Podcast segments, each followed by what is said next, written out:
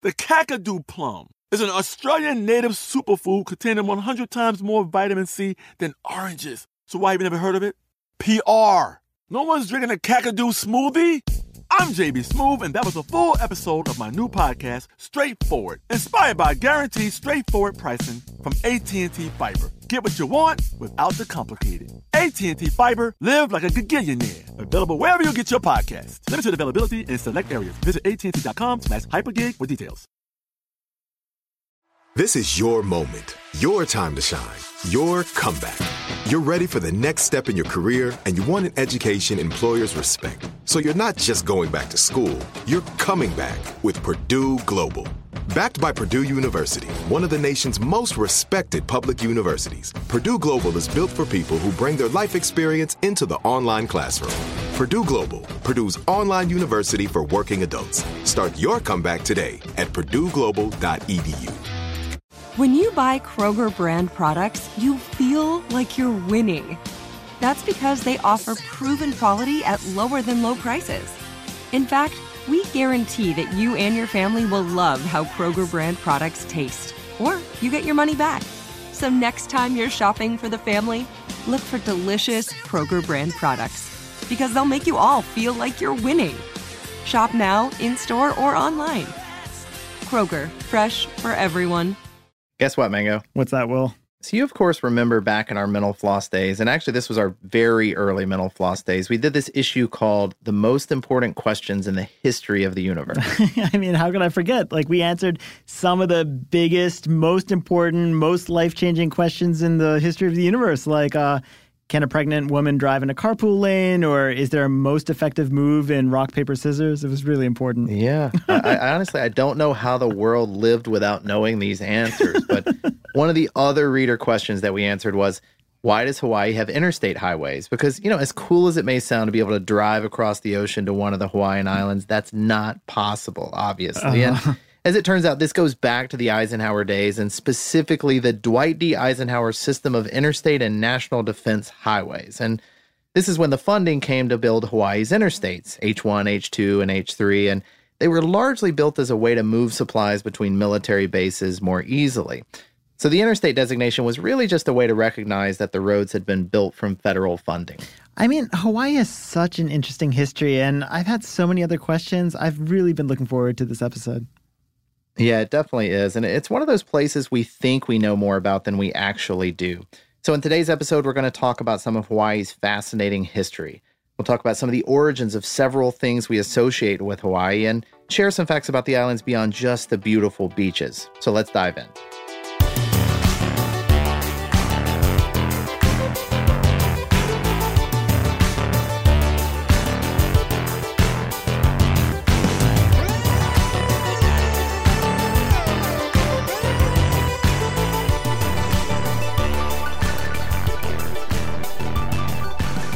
There, podcast listeners. Welcome to Part Time Genius. I'm Will Pearson, and as always, I'm joined by my good friend Mangesh Hattikudur. And on the other side of the soundproof glass, wow, it is actually kind of hard to look at, rocking the loudest Hawaiian shirt I think I have ever seen. That's our friend and producer, Tristan McNeil. It is truly a stunning amount of parrots for a single shirt. And for uh, everybody listening, I, I do want to point out that Will did use air quotes just now when he said Hawaiian shirt, just so you know. Yeah, trust me, I'm well aware that most people in Hawaii tend to wear way fewer parrot shirts than Tristan does, but this actually goes back to something I noticed while doing research for today's show. And that's how so many of the things people associate with Hawaii, you know, the tropical shirts, ukulele music, pineapples. I mean, these really have more to do with the foreign influence of the colonialists and other outsiders than they do with native Hawaiian culture. And that's what got me thinking it'd be fun to take a closer look at some of the most iconic aspects of Hawaii and really try to get a sense of where they came from. You know, that way we can get past the touristy conceptions of Hawaii as this dream vacation spot or real life Garden of Eden and, and learn more about what life on these islands is really like. Definitely. So, so to start, I, I think we should give a quick look on terms for how we'll be talking about the people who live in Hawaii because it's actually a little trickier than it is for other states. Like, I'm a Georgian and you're an Alabamian, and that's just because of where we live. But in Hawaii, the term Hawaiian is generally reserved for people of native Hawaiian ancestry. In other words, it's those people who descended from the indigenous people who migrated to the islands from Polynesia over a thousand years ago. And today, people in Hawaii who don't share that ancestry they go by a different name. So even if they were born and raised in the state, they're known as Hawaii residents or else simply as locals. And that's something we'll try to keep in mind today. Right, and, and that distinction will actually come in handy for this next part because I do want to circle back to these Hawaiian shirts for, for just a minute. You know, d- despite Tristan's best effort, there's no denying that colorful Hawaiian shirts or aloha shirts, as they're sometimes called, they're widely viewed by many as tacky. And I mean, they've even kind of become this visual shorthand for the stereotype of, you know, the crass, clueless tourist. But I was looking into the history of these wearable postcards, as one marketer called them, and it turns out the shirts do have some connections to the long-standing cultural traditions. It's just not quite Hawaii's. Yeah, I was going to say, didn't most Polynesian voyagers skip the whole shirt thing entirely? Like, it'd be hard to imagine them wearing long, flowing shirts while hopping from island to island. Yeah, so the real story is that back in the 1880s, American plantation owners had already settled into the still sovereign kingdom of Hawaii. And as their grip on the local economy extended, these plantation owners started recruiting low wage laborers, mostly from Asian countries. Now, the majority of this influx was made up of Japanese immigrants, and the brightly colored kimonos that they brought with them actually served as the foundation for what would later become the Hawaiian shirt. But actually, the Japanese culture wasn't the only influence. You've got the Chinese immigrants that were bringing these colorful silks. You had the Filipino families that were adding a more relaxed look to the mix by introducing to the islands these kind of these long tunics that are traditionally worn untucked. So, do the shirts actually have any native Hawaiian influence at all? Like, what, what about those patterns? So, as the islands became more and more dominated by sugar and pineapple plantation, native fashion really had to adapt to life in the fields. So while most Hawaiians had still worn clothes made from lightweight tapa cloth prior to the 1800s, now they needed something more durable. And so the solution was a new kind of fabric that had been introduced by the British and American soldiers, and it was this kind of this blue and white checkered denim that the natives took to calling palaka. And that's the Hawaiian word for frock. The natives put their own spin on it as well. I mean, they cut off the shirt tails and gave the palaka a straight hem so it could be worn outside the pants. Okay, so now I guess we have most of the characteristics in place, right? Like, like we've got these loose fitting shirts, they're worn untucked, and, they're also made out of bright, silky, colorful fabrics, I guess.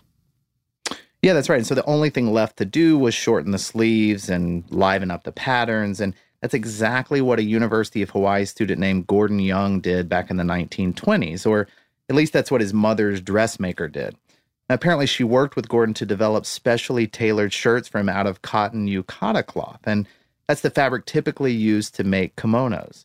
Now, these custom shirts were mostly white with black or blue patterns depicting bamboo stalks or geometric patterns. So, you know, think of these as the forerunner of the prototype for the gaudier Hawaiian shirts that we know today.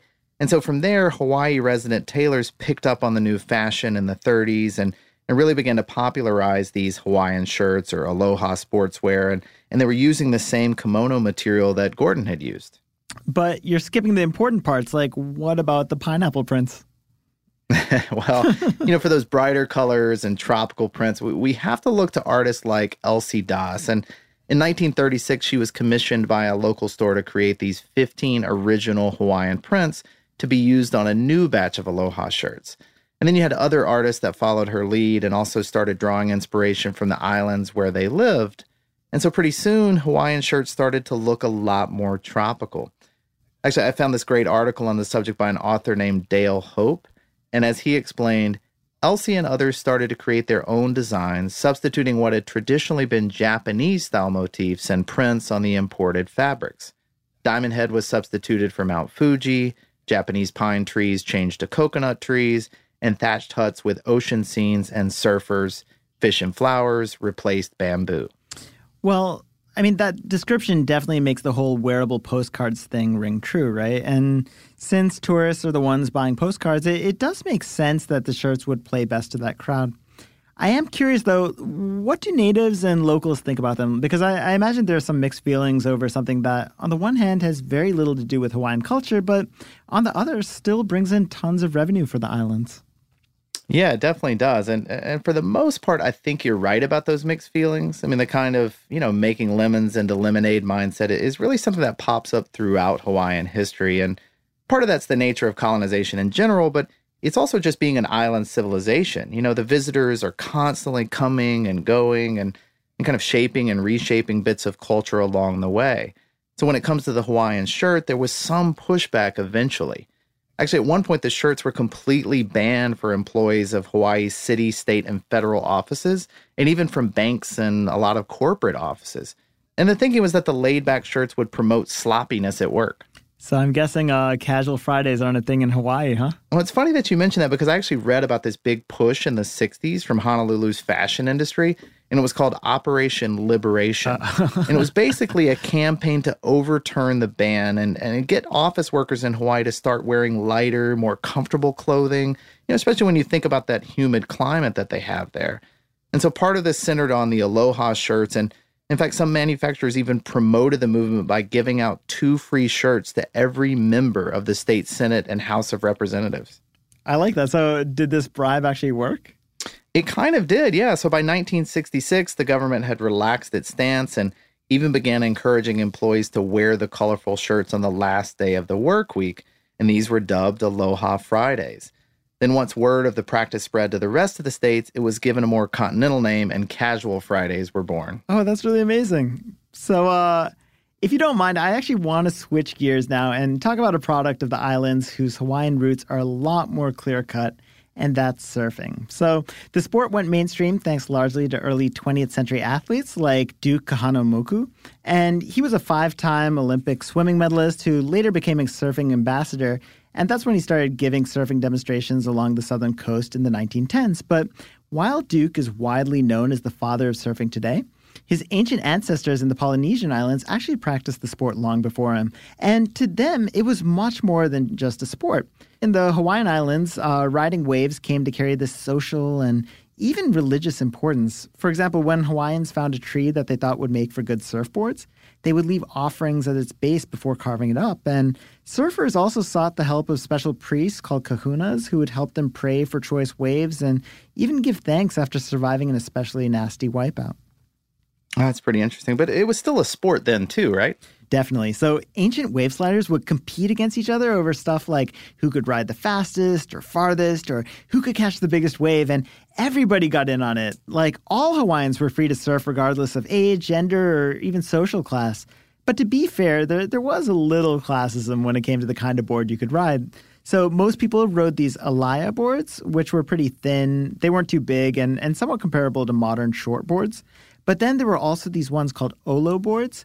And they were these like humongous planks that only chieftains were allowed to use. And honestly, I have no idea how they rode these things because Olo boards were about twice as long as today's longboards, which means, you know, um, they were like 18 to 20 feet on average. It's crazy.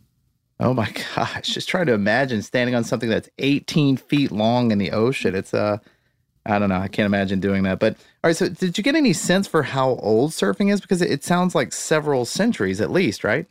So, nobody knows for sure when this wave sliding got its start, but the first written account of it goes back to the 1770s. And it was clear even then that the practice had already been around for a very long time.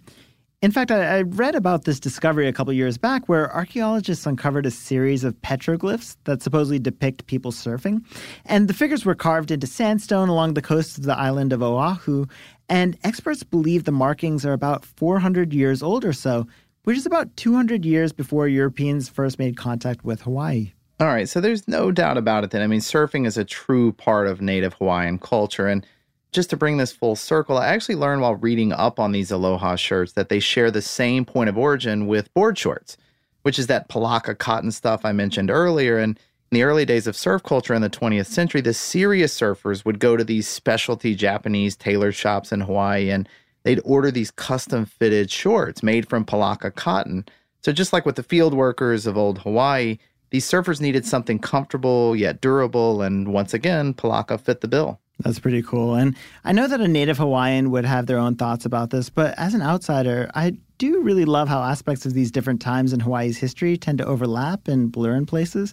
It's kind of a testament to the people of Hawaii, both to their endurance and to their ability to sort of roll with the punches in order to preserve what matters to them. Oh, absolutely. And I think another interesting example of that overlap is in the folklore surrounding the islands themselves.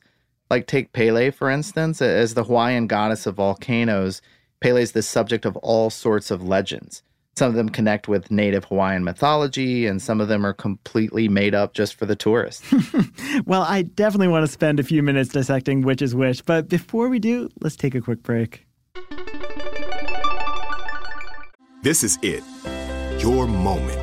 This is your time to make your comeback with Purdue Global.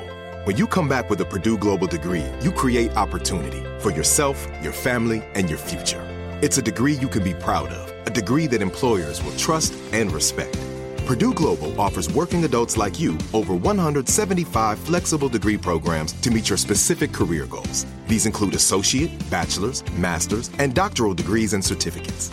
Purdue Global degree programs range from nursing to business to communication and more. Whatever your interest, we have the degree that will move you forward. You have the knowledge, you have the experience. Now it's time to get credit for the work you've done and earn the recognition you deserve with Purdue Global, Purdue's online university for working adults. You know you're worth it. We do too. So don't wait another second to get the degree that will take your career to the next level.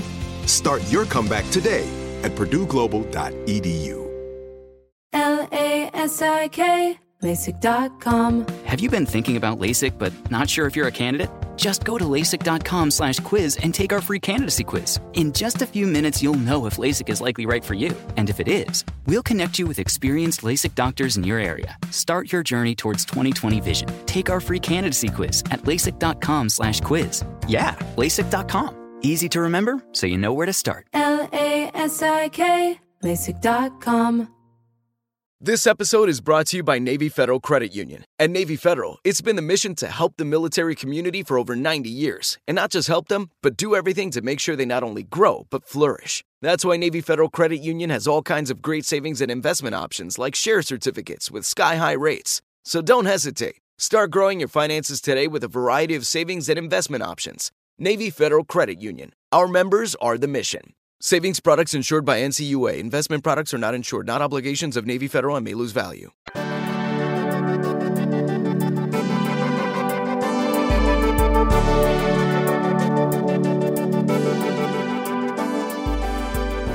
Welcome back to Part Time Genius, and we're talking about the colorful but complicated history of Hawaii. So, Will, I, I know you've got a bizarre modern legend about Pele that you're itching to talk about, but first, I, I, I did want to share some of the real traditional folklore she's connected with. For instance, did you know Pele can't stand pork products? Can't say that I knew she had feelings for them one way or the other, but but what's the story here? Why does she not like pork? Well, th- this comes from an old myth where Pele had a falling out with one of her uh, one-time boyfriends, this guy Kamapua. And you know Kamapua, right? Like he's the Hawaiian demigod who's half man, half pig. Oh, oh, that Kamapua. Sure, sure, of course, I know him. okay, so apparently when the pair split, Pele chased her old beau with a lava flow until he's cornered on the windward side of Honolulu. And then, as the lava creeps closer, Kamapua lied down on the ground and began to chant. And this causes the earth and the trees to rise up and hold back the lava until suddenly it rains and cools everything down. So then Pele's like, all right, I guess I can't kill you. So how about we just agree to stay on separate sides of the island? And this sounds great to Kamapua, so he settles in the lush green windward side, and Pele takes the dry, arid leeward side. well, fair enough. So, so you're saying Pele's still holding a grudge against swine because of this? Mm-hmm. So to this day, like visitors are warned not to bring pork over the Pali Highway that connects the leeward side to the windward side. And since Kamapua was part pig, hauling pork is a symbolic way of bringing him back to Pele's turf. And if you try to do that, Pele will do her best to stop you. Like, you might be called away on some emergency, or your car could break down along the way, or if an old woman with a dog should appear during your journey, that's actually Pele offering you an easy way to dispose of your forbidden pork. You can just feed it to the hungry pup and be on your way.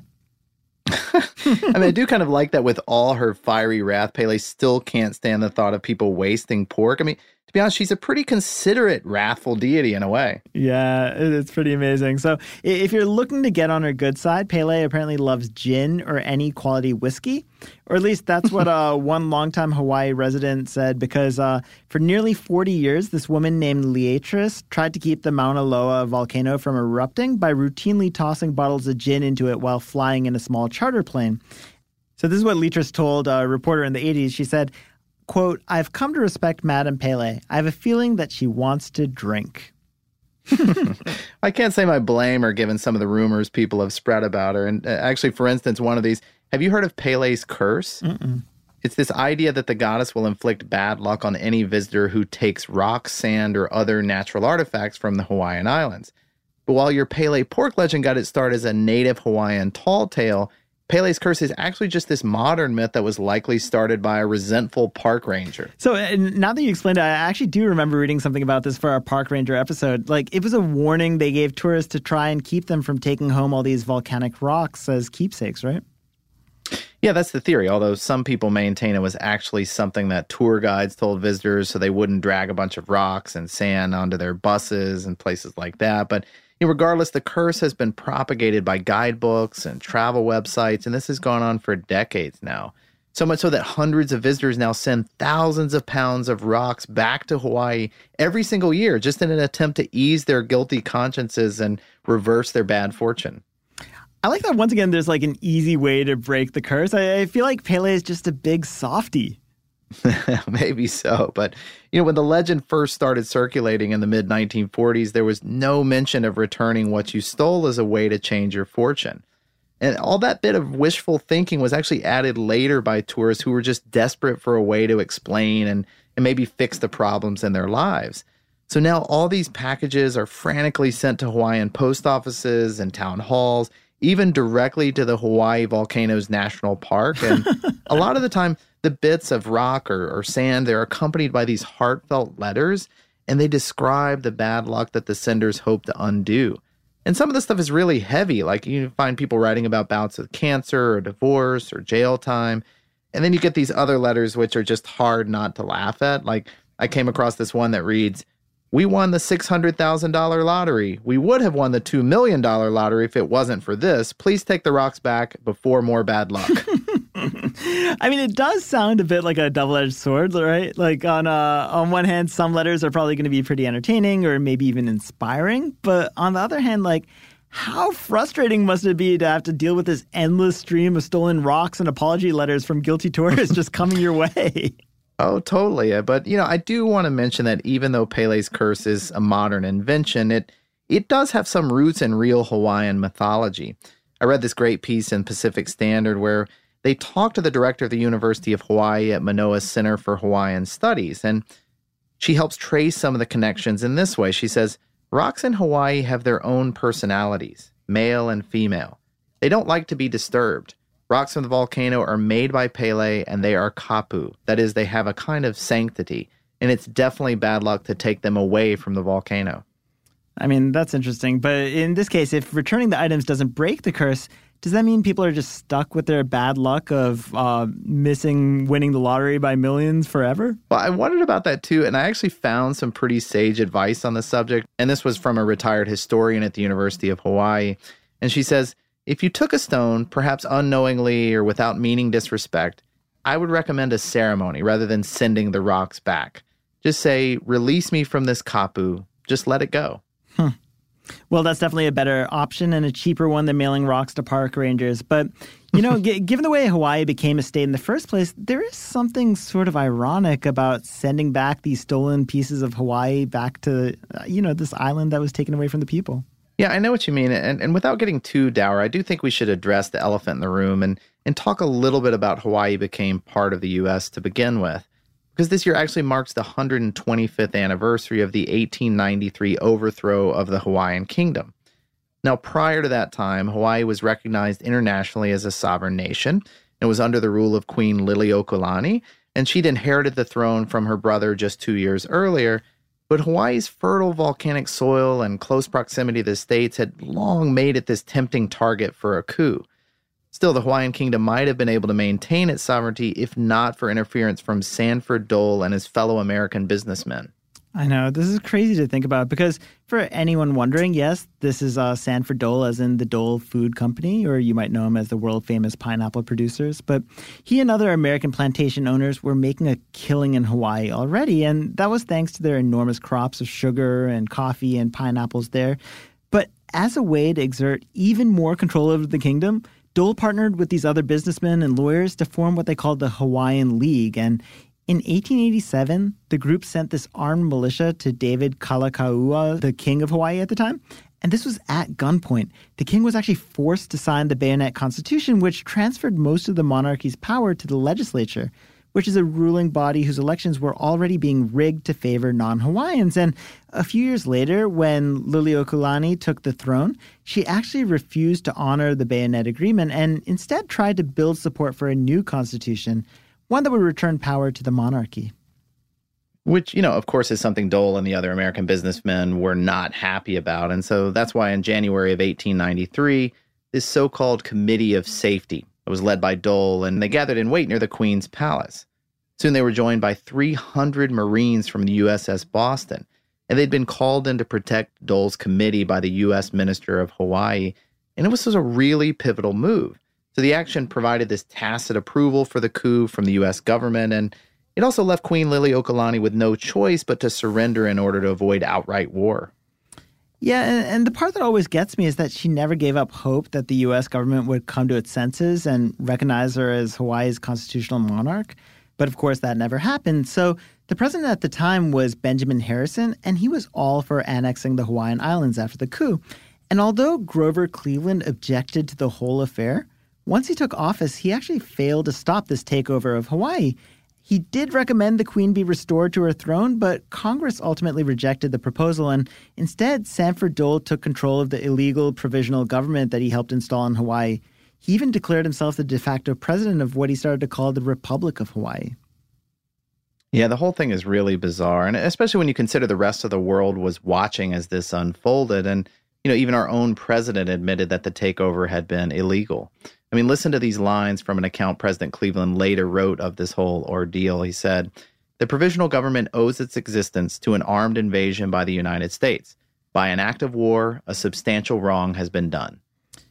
It is wild to hear that and to know that nothing was ever done to fix it. And in fact, just the opposite, because it was the administration right after Cleveland that declared Hawaii a U.S. territory. And of course, about 60 years later, it officially became the 50th state. But before we get into any of that or the amazing ways Hawaii and the US have influenced each other, let's take a quick break. This is it. Your moment. This is your time to make your comeback with Purdue Global. When you come back with a Purdue Global degree, you create opportunity for yourself, your family, and your future. It's a degree you can be proud of, a degree that employers will trust and respect.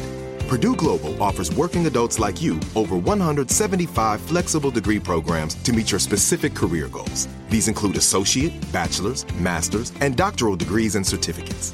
Purdue Global degree programs range from nursing to business to communication and more. Whatever your interest, we have the degree that will move you forward. You have the knowledge, you have the experience. Now it's time to get credit for the work you've done and earn the recognition you deserve with Purdue Global. Purdue's online university for working adults. You know you're worth it. We do too. So don't wait another second to get the degree that will take your career to the next level. Start your comeback today at PurdueGlobal.edu. L A S I K, LASIK.com. Have a ton of questions about LASIK? You're not alone. That's why we created LASIK.com. One place where you can go to find every answer to every question on your mind. Like, how much does LASIK cost? How long does recovery take? How do I find a doctor? If you've been thinking about LASIK, go to LASIK.com now. Yeah, LASIK.com. Easy to remember, so you know where to start. L A S I K, LASIK.com. This episode is brought to you by Navy Federal Credit Union. At Navy Federal, it's been the mission to help the military community for over 90 years. And not just help them, but do everything to make sure they not only grow, but flourish. That's why Navy Federal Credit Union has all kinds of great savings and investment options like share certificates with sky high rates. So don't hesitate. Start growing your finances today with a variety of savings and investment options. Navy Federal Credit Union. Our members are the mission. Savings products insured by NCUA. Investment products are not insured, not obligations of Navy Federal and may lose value.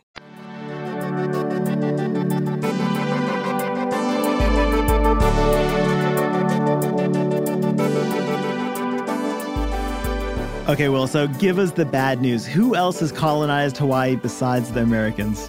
All right, well, it's not so much who else as it is what else, because despite the fact that the islands are over 2,000 miles from the nearest continent, they've actually been colonized over and over throughout history. It's just that most of the time it's far flung plants and animals doing the colonizing and not humans. Hmm. And so the net result of this is biodiversity beyond your wildest dreams, but sometimes at the sad cost of the island's own indigenous species. Yeah, I remember hearing some stats about how many endangered species there are in Hawaii, and the numbers were pretty insane. Like, when you added up all the plants and animals and insects on the list, it was something like 500 different endangered species just in Hawaii. Yeah, I was looking at some of those numbers on Hawaii.gov, and according to the state's Forestry and Wildlife Division, the islands contain roughly 44% of our entire country's endangered and threatened plant species. And that's despite the fact that Hawaii accounts for less than 1% of the total land mass in the U.S. I mean, it really points to just how frequently foreign species have muscled their way into the Hawaiian ecosystem, not to mention the domino effect damage that sometimes causes for other species. It's, it's really a pretty tricky problem. No kidding. Like, did you hear about this invasive species of tiny frogs called the coqui?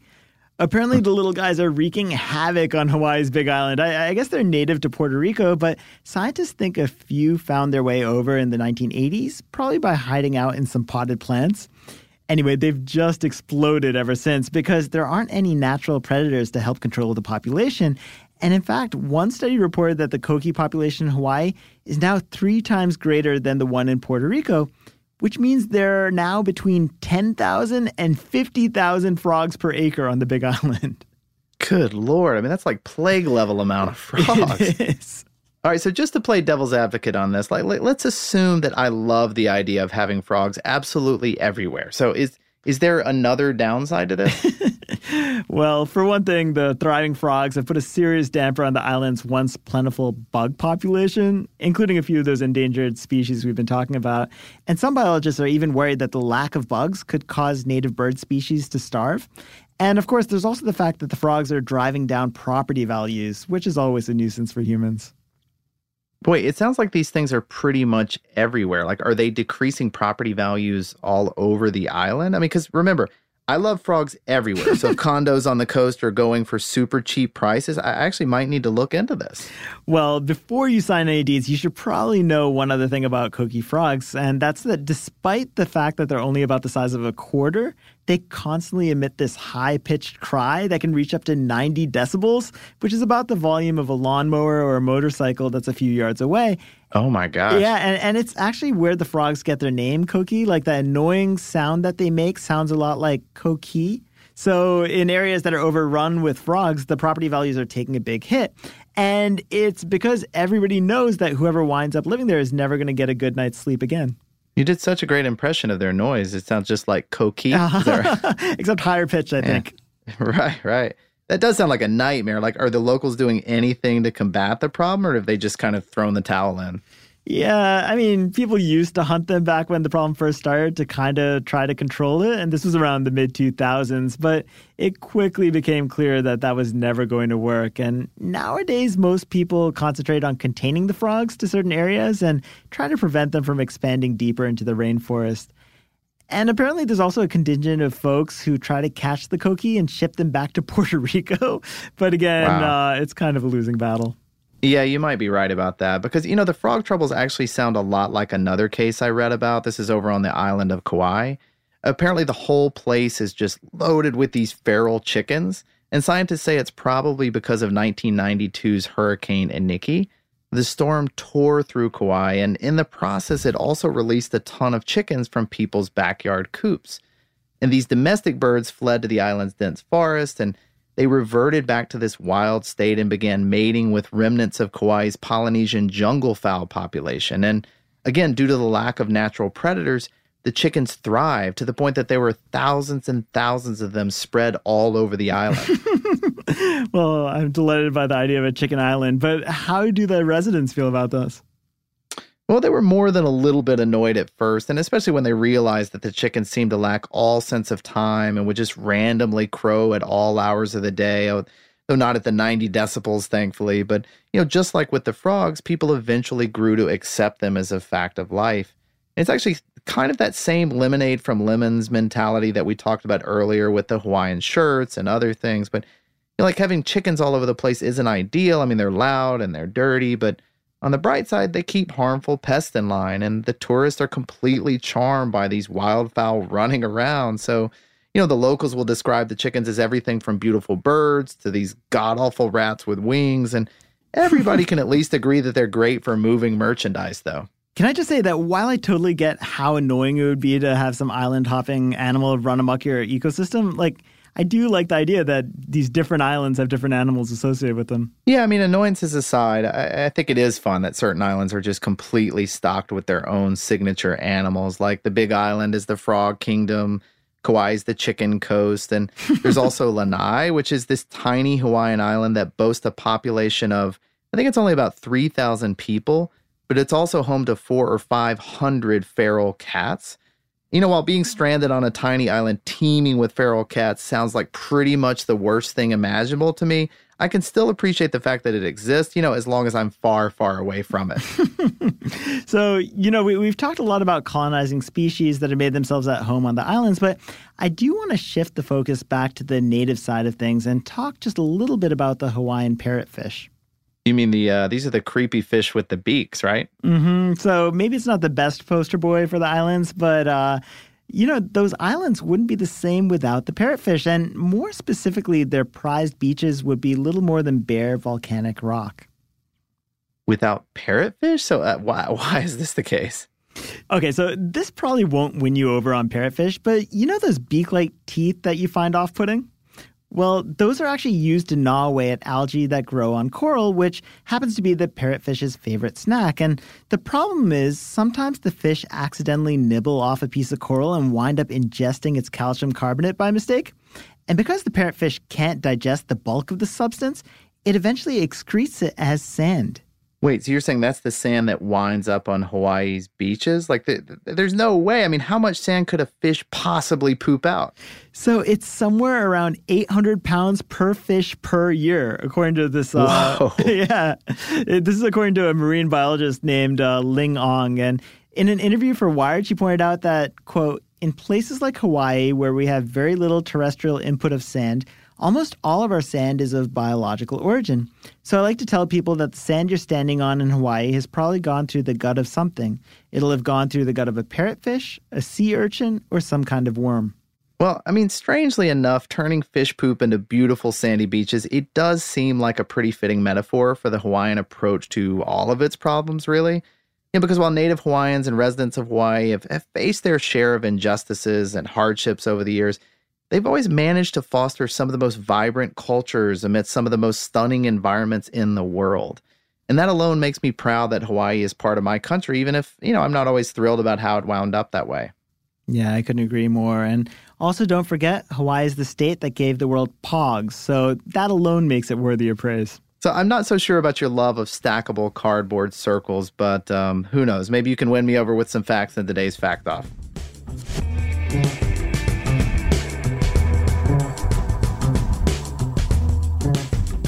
All right, Mango. So I remember you were a big fan of the TV show Hawaii Five O, or at least I like to tell people that you were a fan of Hawaii Five O. And many of our listeners may know this is where referring to police as Five O comes from.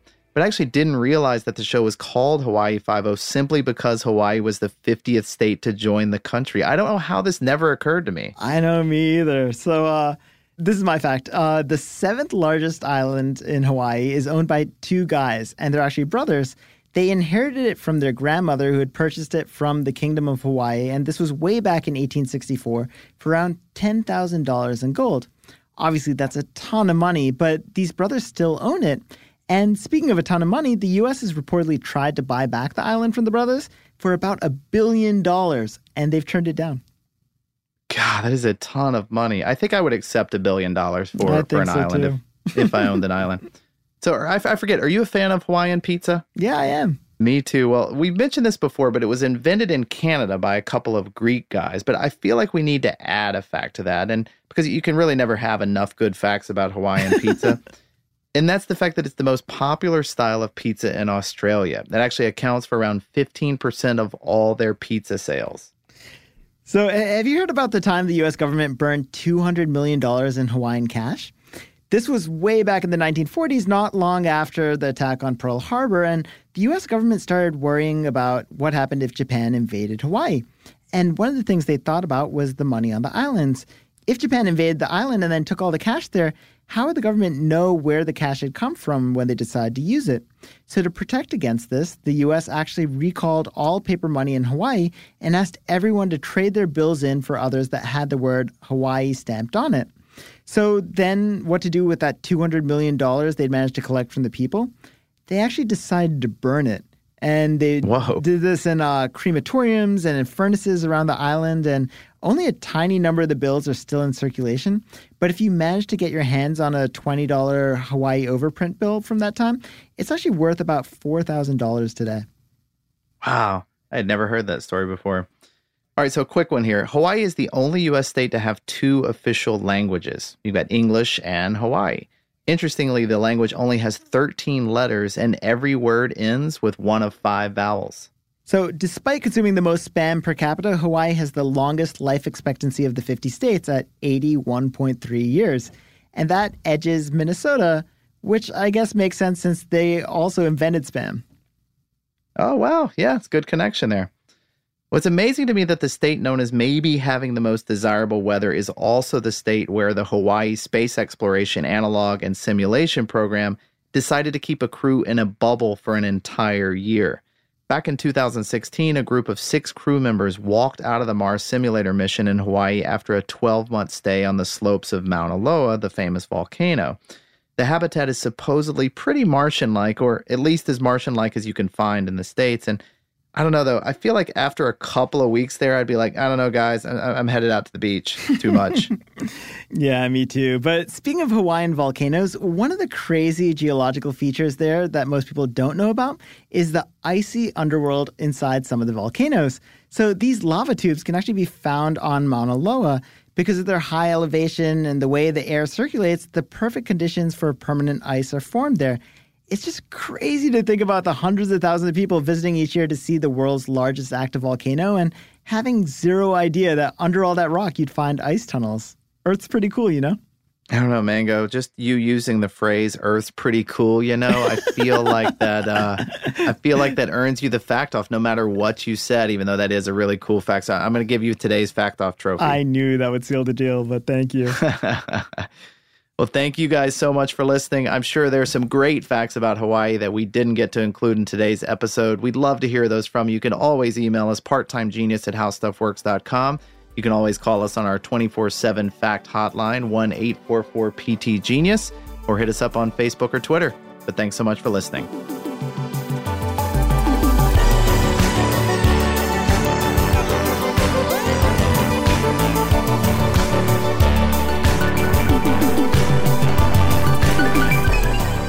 Thanks again for listening. Part Time Genius is a production of How Stuff Works and wouldn't be possible without several brilliant people who do the important things we couldn't even begin to understand. Tristan McNeil does the editing thing. Noel Brown made the theme song and does the mixy mixy sound thing. Jerry Rowland does the exec producer thing. Gabe Luzier is our lead researcher with support from the research army, including Austin Thompson, Nolan Brown, and Lucas Adams. And Eves Jeffcoat gets the show to your ears. Good job, Eves. If you like what you heard, we hope you'll subscribe. And if you really, really like what you've heard, maybe you could leave a good review for us. Did we did we forget Jason? Jason who?